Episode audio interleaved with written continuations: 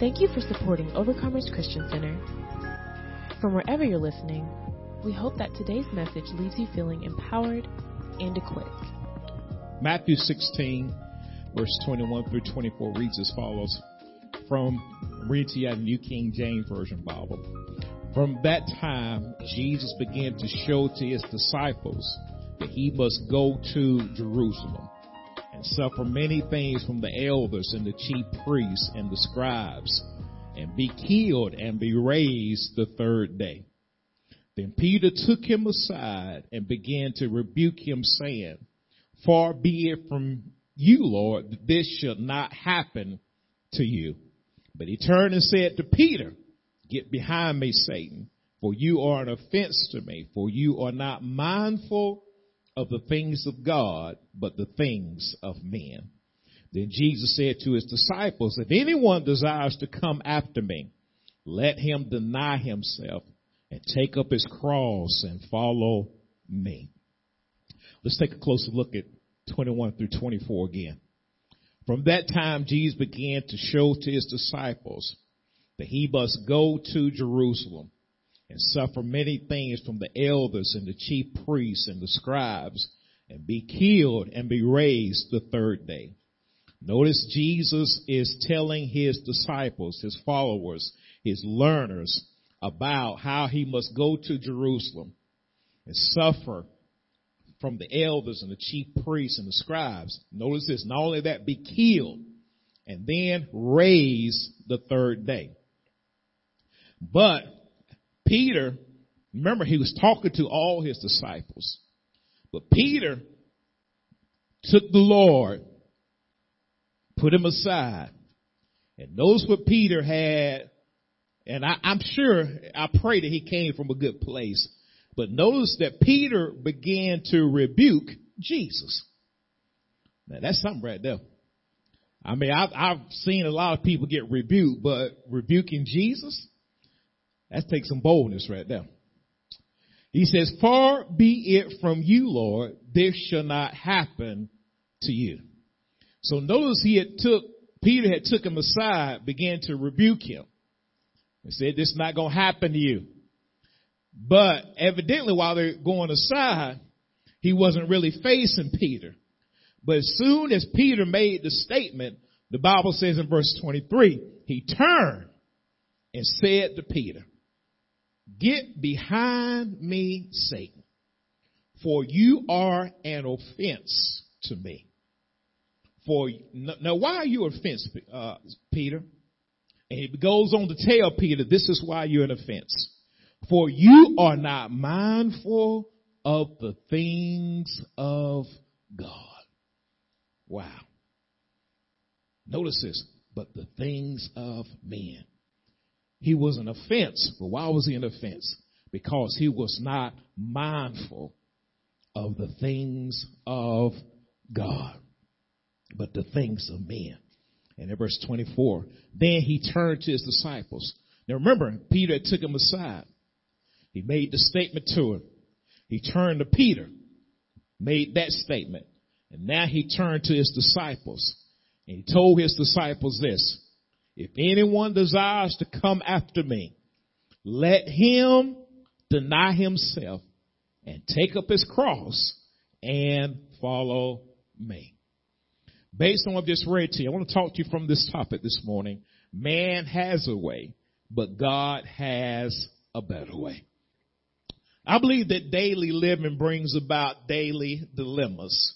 Dilemmas can be defined as situations where, in which a choice has to be made between two or more alternatives.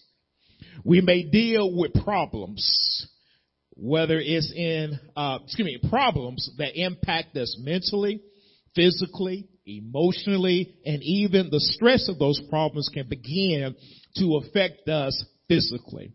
Problems can be defined as a situation regarded as harmful and unwelcome that needs to be dealt with in order to overcome that particular situation.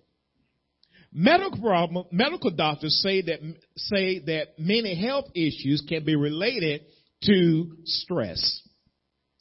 WebMD lists the following stress related health issues such as high blood pressure, asthma, diabetes, headaches, depression, obesity, Alzheimer's, gas, gastrointestinal problems, accelerated aging and so forth, and even premature deaths can be related to stress.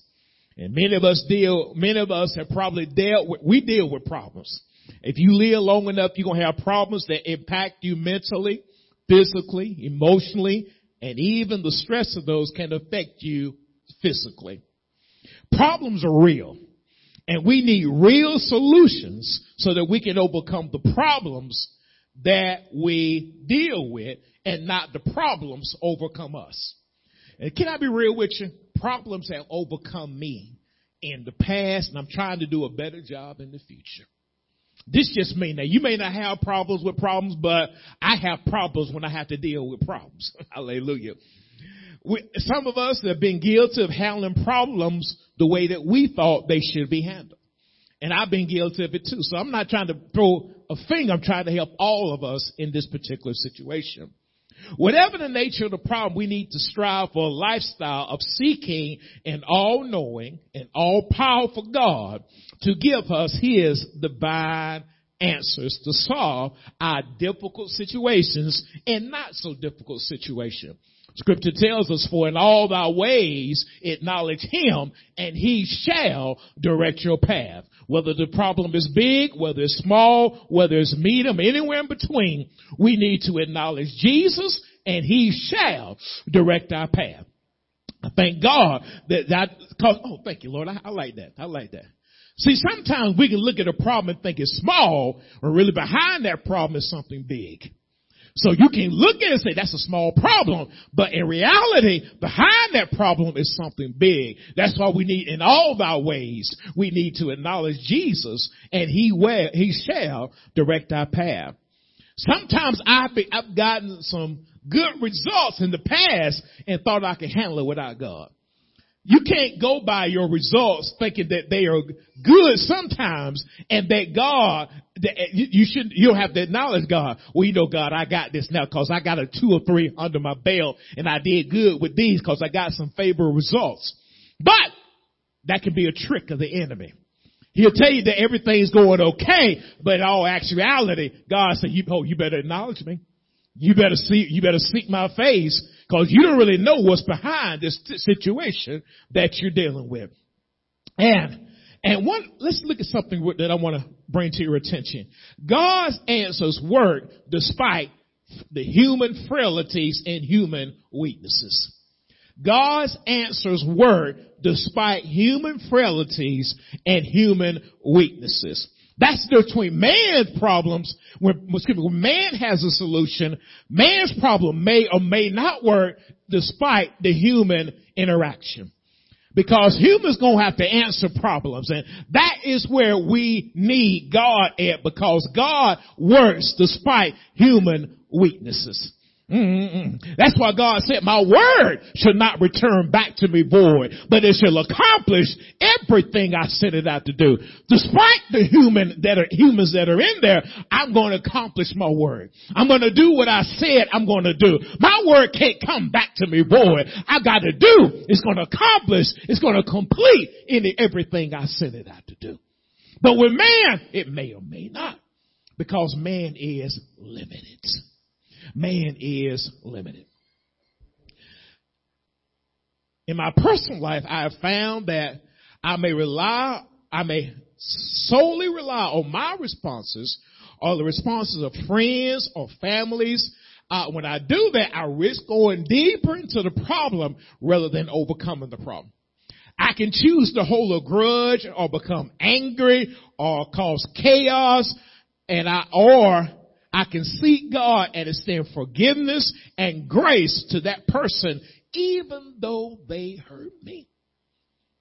Even though they hurt me, I got a choice to make. I got a choice to make. I can get hold a grudge. I can become angry. I can cause chaos or I can seek God and extend forgiveness and grace. Hallelujah. And that I promise you, extending forgiveness and grace goes a whole lot further than us becoming angry or mad or causing chaos. Now it doesn't mean that I will go in business with that person, but it does mean I have released that person as well as myself at this particular time and I will not allow bitterness, anger, fear, and such like to control me or the situation. I don't know about you, but I've been guilty of allowing bitterness, anger, fear, and, and, and other things such as that to control me in the situation. Told somebody off because of what I was going through. Got angry with somebody and lost sleep. They may have went on about their business, but because I did that, I lost control and they had more control over me than I did in the situation. And I, we can't allow that to happen. We need God to control that situation and then let Him do it. And every time you do, you ought to pat yourself on the back. Say, I got the victory in this because God doing this and not me. Because you, in the past, it was you that used to try to handle this situation. But when you see yourself mature in Christ, you ought to say, God, I, am doing better than what I used to do, praise God. I'm doing a whole lot better. I'm not letting anger, I remember a time when if I got in this situation right here, everybody would have known I was in it because I would have cut up in some type of way. But God has given me the victory. I'm coming out of this victory. I'm coming out of this talking about God, you got it. I'm not going to worry about it. I'm going to cast my cares upon you for you care for me. I'm not going to let these people bring me to anger and bitterness and unforgiveness. I got the victory in this situation. Oh, I appreciate God when we get the victory in this situation. You ought to celebrate that sometimes. You ought to say, God, you know what? I'm a whole lot better than what I used to be. I, am not thinking and acting and talking a whole lot better than what I used to. And I'm learning that forgiveness calls a person to be free. Not only the person be free, but most importantly, it causes me to be free. Cause man's way, man's way will hold, may hold a grudge, but God's way gives grace. Man's way, man's methods, man's course of action may hold a grudge, but God's way gives grace. Let's go to Proverbs 14 and 12. Proverbs chapter 14 verse 12.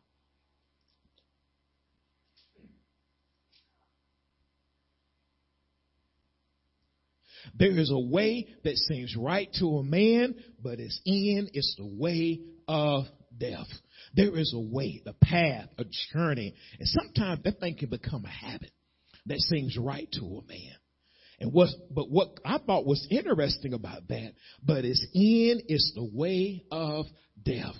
Sometimes you may not even know and what the consequence is going to be until the very end. That's why we need the Holy Spirit. We need the Holy Spirit to correct us and to put us back on, on God's path instead of man's path. Because the Bible is clear. The end could bring about death. It could bring about death. It's imperative that we know the true way which brings life to us. What's the true way? Go to John 14 verse 6. John 14 and verse 6. We've got to know the true way. And the Holy Spirit will continue to lead and to guide us into the true way. Notice what he says, Jesus said in John 14 and verse 6. Jesus said to him, I am the way, the truth, and the life. No one comes to the Father except through me. So he says, I am the way, the truth, truth, what is true in any matter under consideration and the life. No one comes to the Father, but God, the creator, the ruler, except through me. So I notice this, that Jesus says, I am the way. So I'm the pathway. I'm the way, uh, the journey. I'm the way you should go. And notice where we're going. We're going to the Father. No one comes to the Father except through me. What is the Father? Unlimited resources. The Father has all the answers that we need. In fact, God does not have an answer. Listen, listen, God does not have a problem that he does not have the answer to.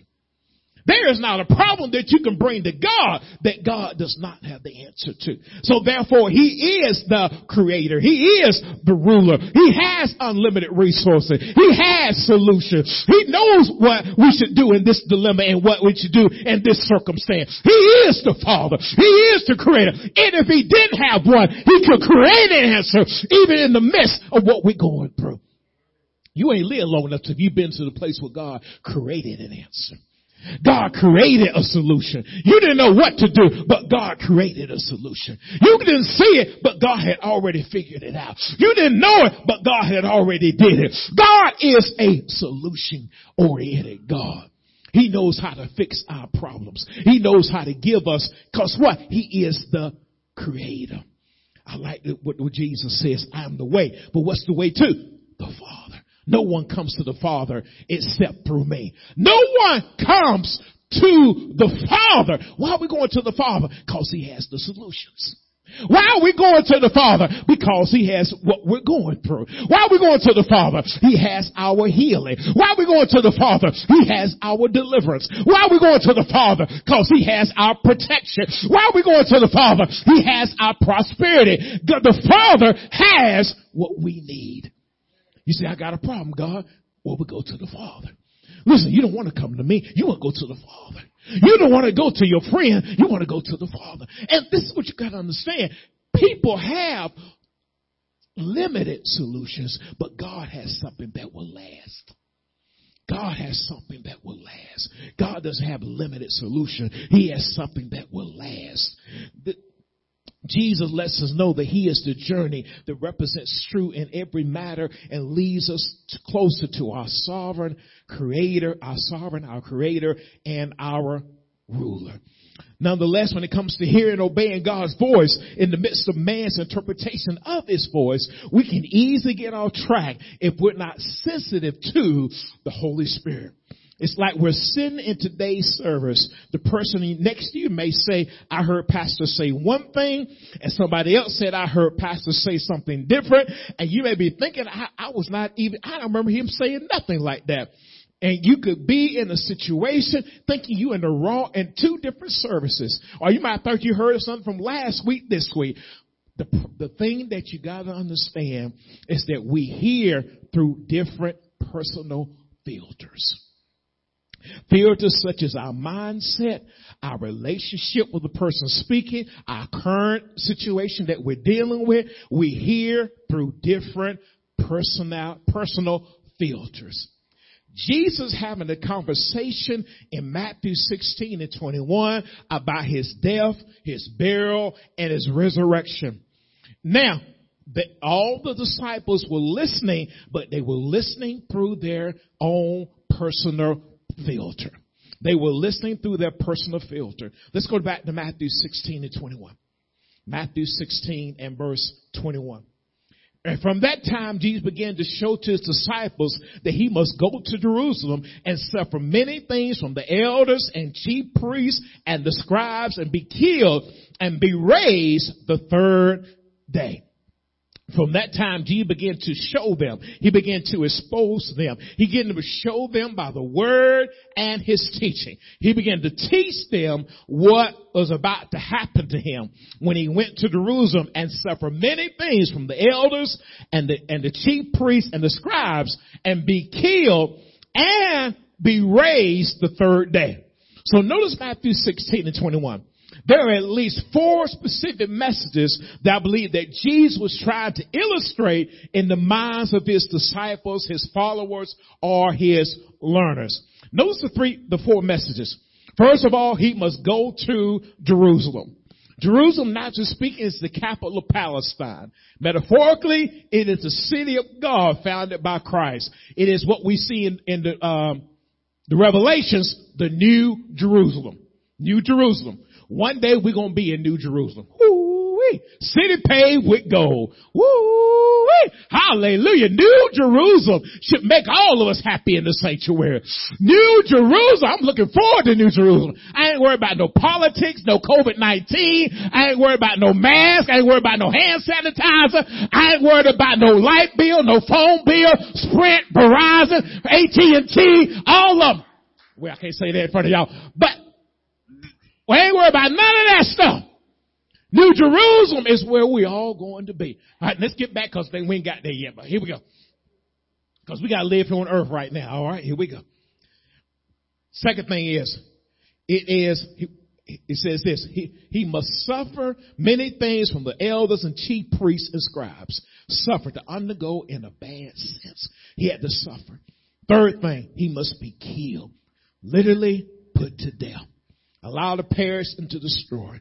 And then the fourth thing, he must be raised or rose up the third day. Notice the message he was trying to get to his disciples. Especially we read in the text, Peter heard what he said.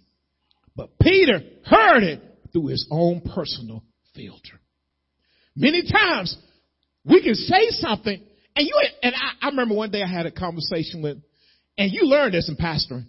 People, you gonna say stuff and people gonna take it the wrong way.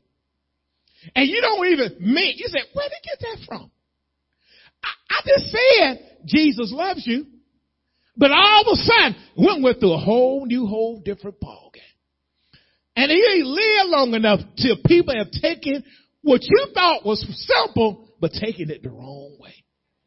Oh, you ain't lived long enough. Jesus was trying to get a message to uh, his disciples, but Peter took it the wrong way. Peter took it the wrong way. Boy, you ain't lived long enough. And, I thought about this. I remember I told a pastor this one day because I learned this the hard way. If they took Jesus' message the wrong way, they're definitely going to take your message the wrong way. Well, Pastor, everything I say, people going to have knowledge and understanding. Keep thinking that. I can give a message right here and people can take what I'm trying to say and take it the wrong way. Based on what they're, they're going through in their own personal life based on what they left their home, based on what's going on in their job, based on what they dealing with in their family or in their finances or in the health of their body. They can take what I'm saying the wrong way. They took Jesus what he said. Peter took what, what Jesus said the wrong way. In fact, if you I remember, we, we, we studied this a few weeks ago that really when it came down to the resurrection, none of them remembered what Jesus said about his resurrection. Because when it came to the resurrection, they came looking for him at, at the tomb. Jesus said, I'm not going to be in no tomb. I'm going to rise up the third day and be with, but none of them remember that. Uh, well, y'all remember. I, Some y'all just go back and listen to the, to the message. You'll hear.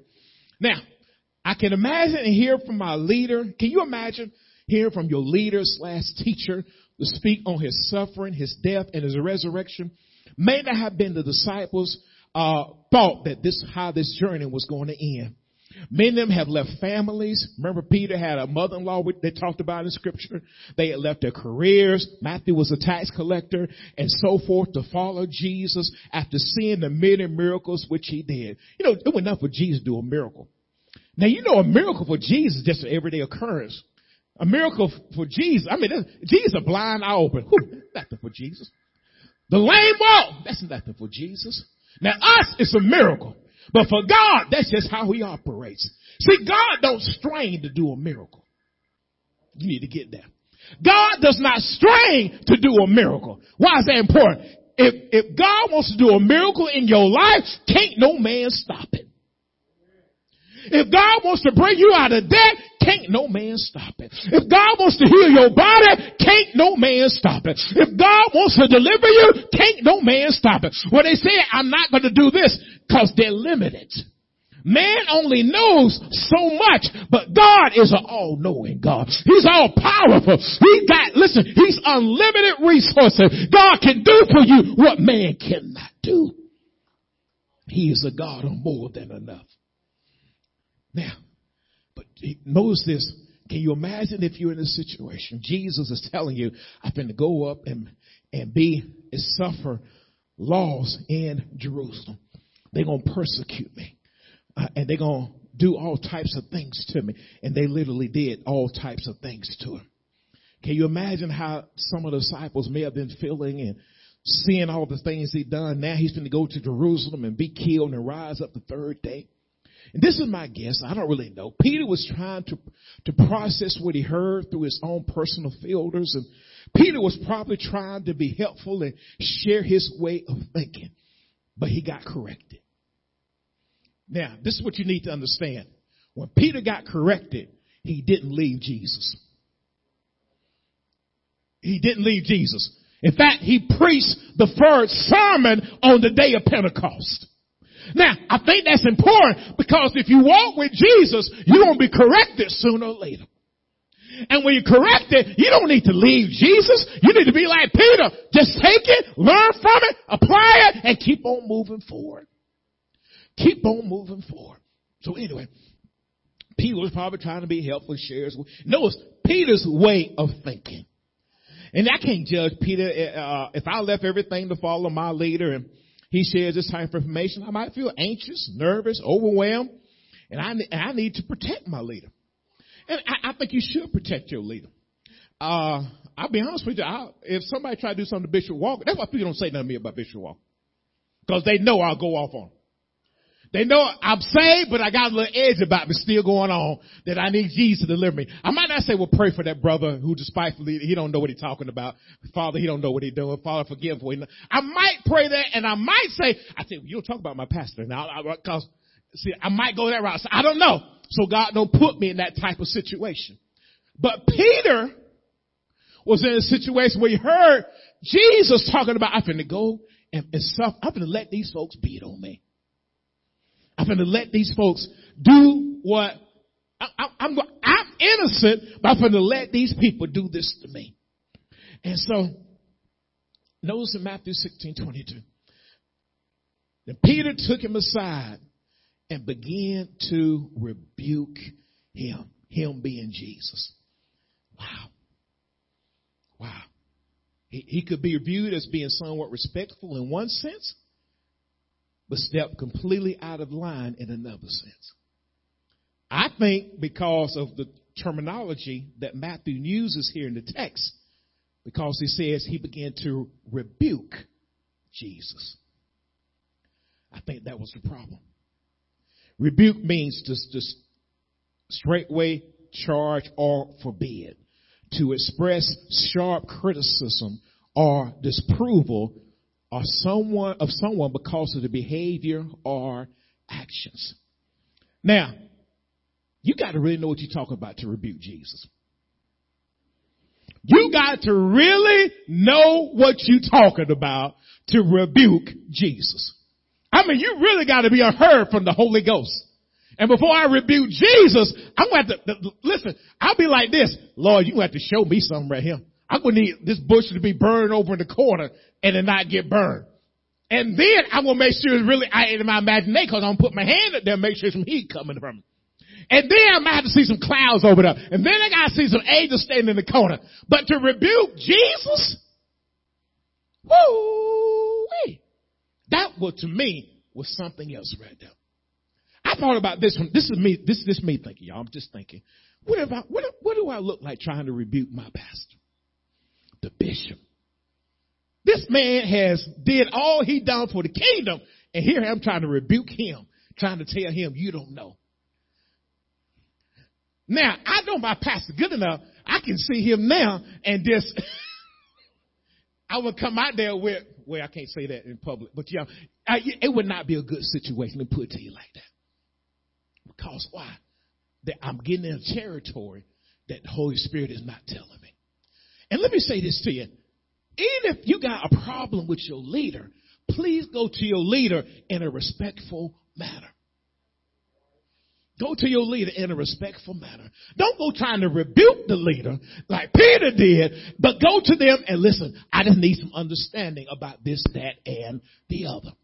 I mean, you, it's a way to approach your leadership and it's a way not to do it. I don't advise nobody to rebuke like Peter did. Because evidently he had to be corrected. He had to be corrected. So now at times we may have a mindset that we're going to help our leaders and teachers by taking them aside and sharply criticizing them. However, we have to be mindful and ready to receive the responses may come back from our leader. See, Peter's way seemed right at the moment, but the next scripture might indicate differently. But notice what Jesus said, because remember that he, evidently he was walking and he heard what Peter said and then he turned to Peter. Notice what he said to Peter, because he turned. Important to know, he wasn't even facing him. He's like, okay, I, I can, can you imagine when somebody say something to you like that? I know they ain't saying that to me. Is. Can you imagine what it was, how Jesus could respond? I know he ain't saying that to me. I'm telling him what the will of God is in this situation. But now he want to rebuke me. So now he turns to Peter. Get behind me, Satan. Ooh, wait. Notice, uh, of all the people being told off, he just got told off right there. Get behind me, not Peter, but Satan. Get behind me, accuser of the brethren, adversary, one who opposes what? The will of God. Peter, you are an offense to me, a stumbling block, a snare, and a trap. Why are you like this, Peter? Why am I telling you this? For you are not mindful of the things of God. Notice this. He, he got down to the root of why he was dealing with Peter like he was. Cause he, Peter, was not mindful of the things of God. But, notice what he says, the things of men. Peter wanted to do it man's way. But God said, we need to do it God's way. Can you imagine when we go to God trying to tell him, I want to do it this way, but God is saying, I want to do it. I need to do it this way. Because why? It's a better way for you. It's a better way for you. You know, I, have said this, and I probably have said this probably more times than I probably have in a long time. But God's way will always be better than man's way. Period. I can't even put no exception on the rule. God's way will always be better than man's way. Even though man may get, let me say, man always has some good ideas. But man's way will never be better than God's way. Never. What can we, let me see, we conclude that Jesus was trying to explain a divine way and Peter was trying to bring about man's way. Remember, divine way, it means it's going to work regardless of man's frailties and weaknesses. I like that. I like that. God's way will always work. Jesus was letting Peter know that you'll be influenced by my adversary. He was trying to use you to trap me. We can hear in the written and revealed word, we might not fully grasp, we can hear the written and revealed word. We might not fully grasp that the enemy is always seeking ways to trap us and bring about a stumbling block. Oh, can you remember when, when in the beginning, when Adam and Eve were in the garden and all of a sudden Satan brought up an accusation? He says, has not God said?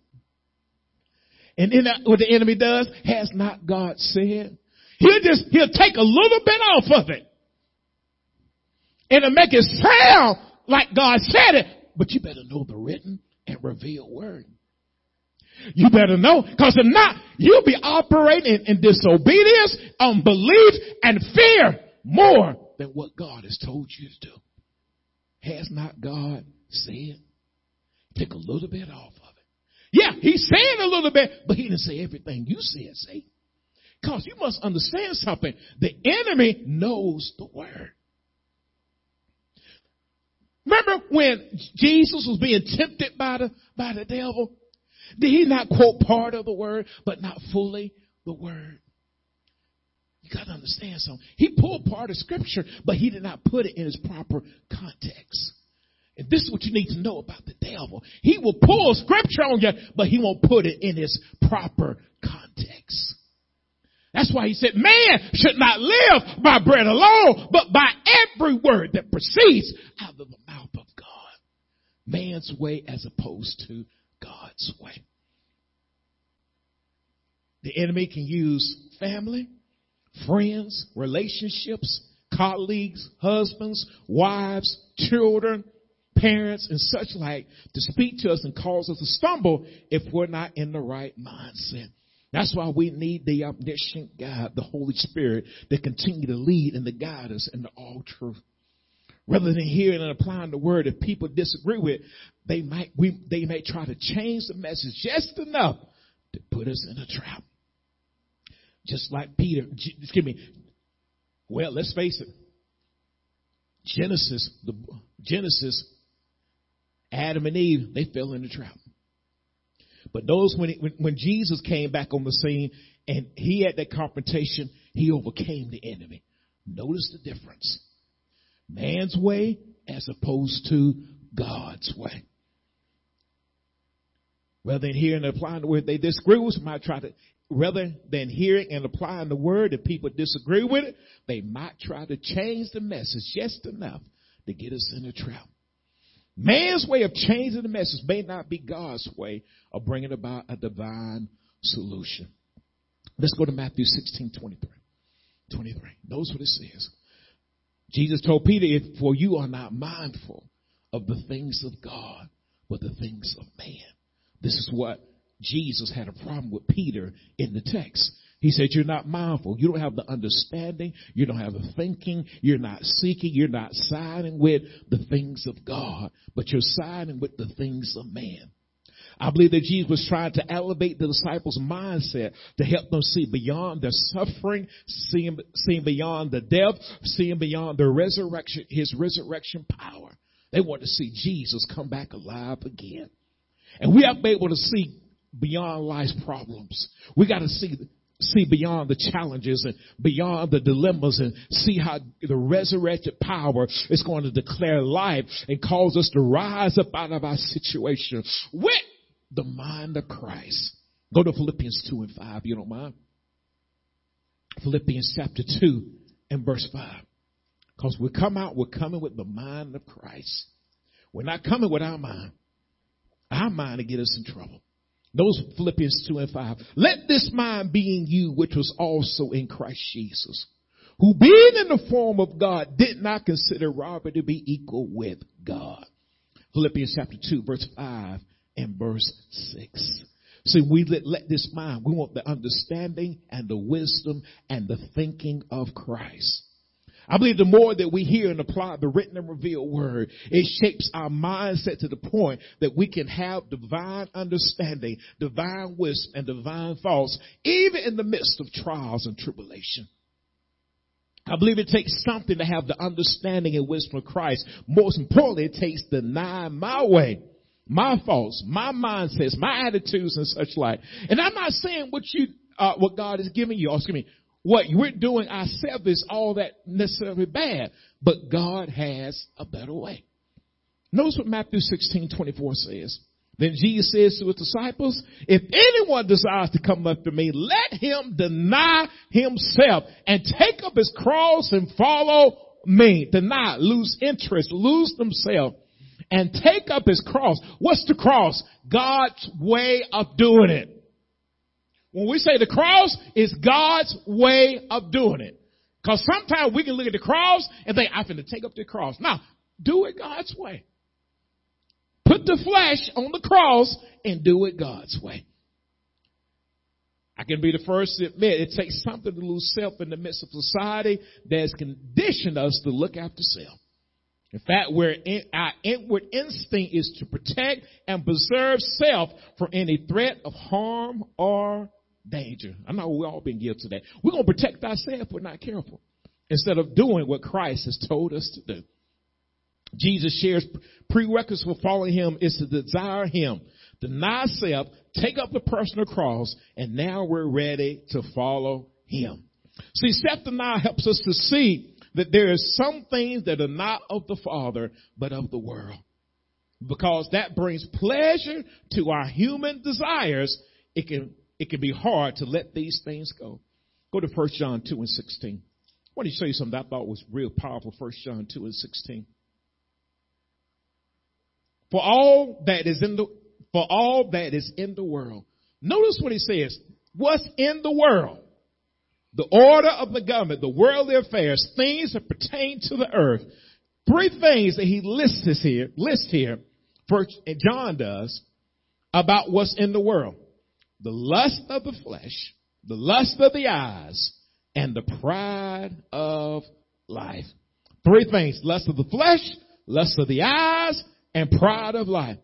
It's not of the Father, but is of the world. Remember what Jesus said earlier in the text?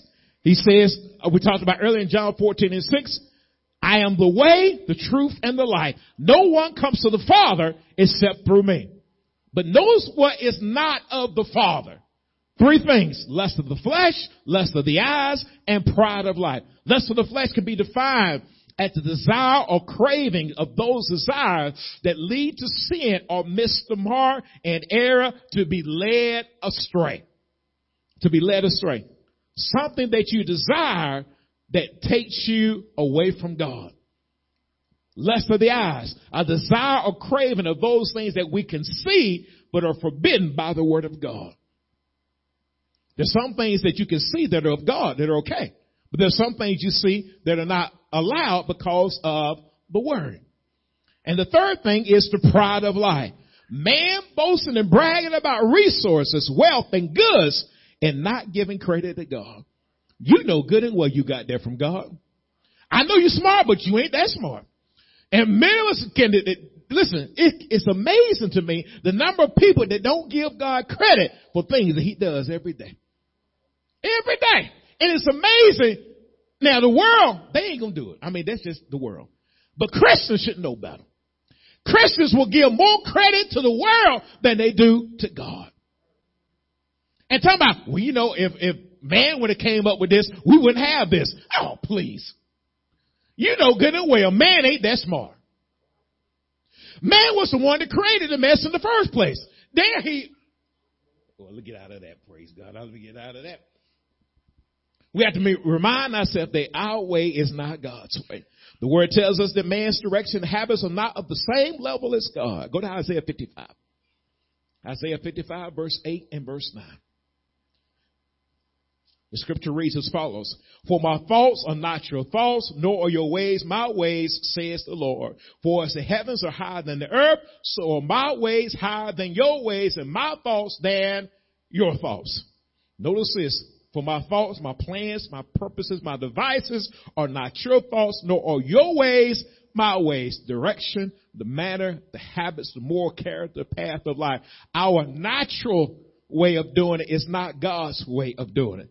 But when we're led by the Holy Spirit, we do it just the way He wants it done. And if we don't get it right, God's grace will help us to get back on track. For as the heavens are higher than the earth, so are my ways higher, exalted tall and lifted up than your ways and my thoughts than your thoughts. Let's go to scripture, um, 1 Corinthians 125. 1 Corinthians 125.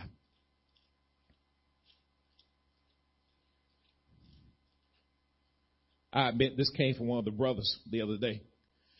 I'm going to use it today. Thank you, brother. Hallelujah. 1 Corinthians 125.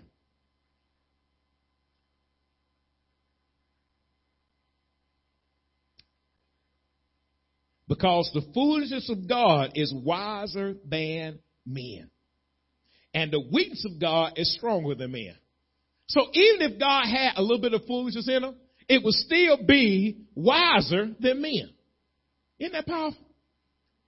That's powerful. So what, listen, at God's lowest level, if he got a low level, if he had a low level, I should say, it would still be wiser than man. It'll still be wiser than man. And if, and if, notice what he says here. The, if God had any type of weakness, it'll still be stronger than man. I mean, you can't even get, I mean, God is much stronger, much wiser than any man. His way will always be better than our ways. We also know that God's word has heaven backing up. It's unlike man's word that has limited or no times no backing. You know, sometimes man can tell you something, boy, and he'd be like, mm, okay. You just wait to see it's going to happen or not, don't? Well, you ever, you ever had, uh, well, you live long enough, so you have somebody promise you something, and then you, by, by the person who promised you, you put about that much stock into it. Because you knew the person, their character. Because they lied to you so many times before. Oh, I'm gonna pay you back. Some of y'all still waiting for the money, ain't you? Don't, t- don't say that. I know it. I know it. I know it. I know Isaiah 55, 11. You have to turn it up. Let me read the scripture to you. Because we talked about it earlier. So shall my word be that goes forth from my mouth. It shall not return to me void, but it shall accomplish. It shall produce, perform, prepare, and celebrate what I please, and it shall prosper the thing which I sent it. Regardless of the problem that we face in life, as long as we continue to believe the written and revealed word of God, we know that all things are working for our good.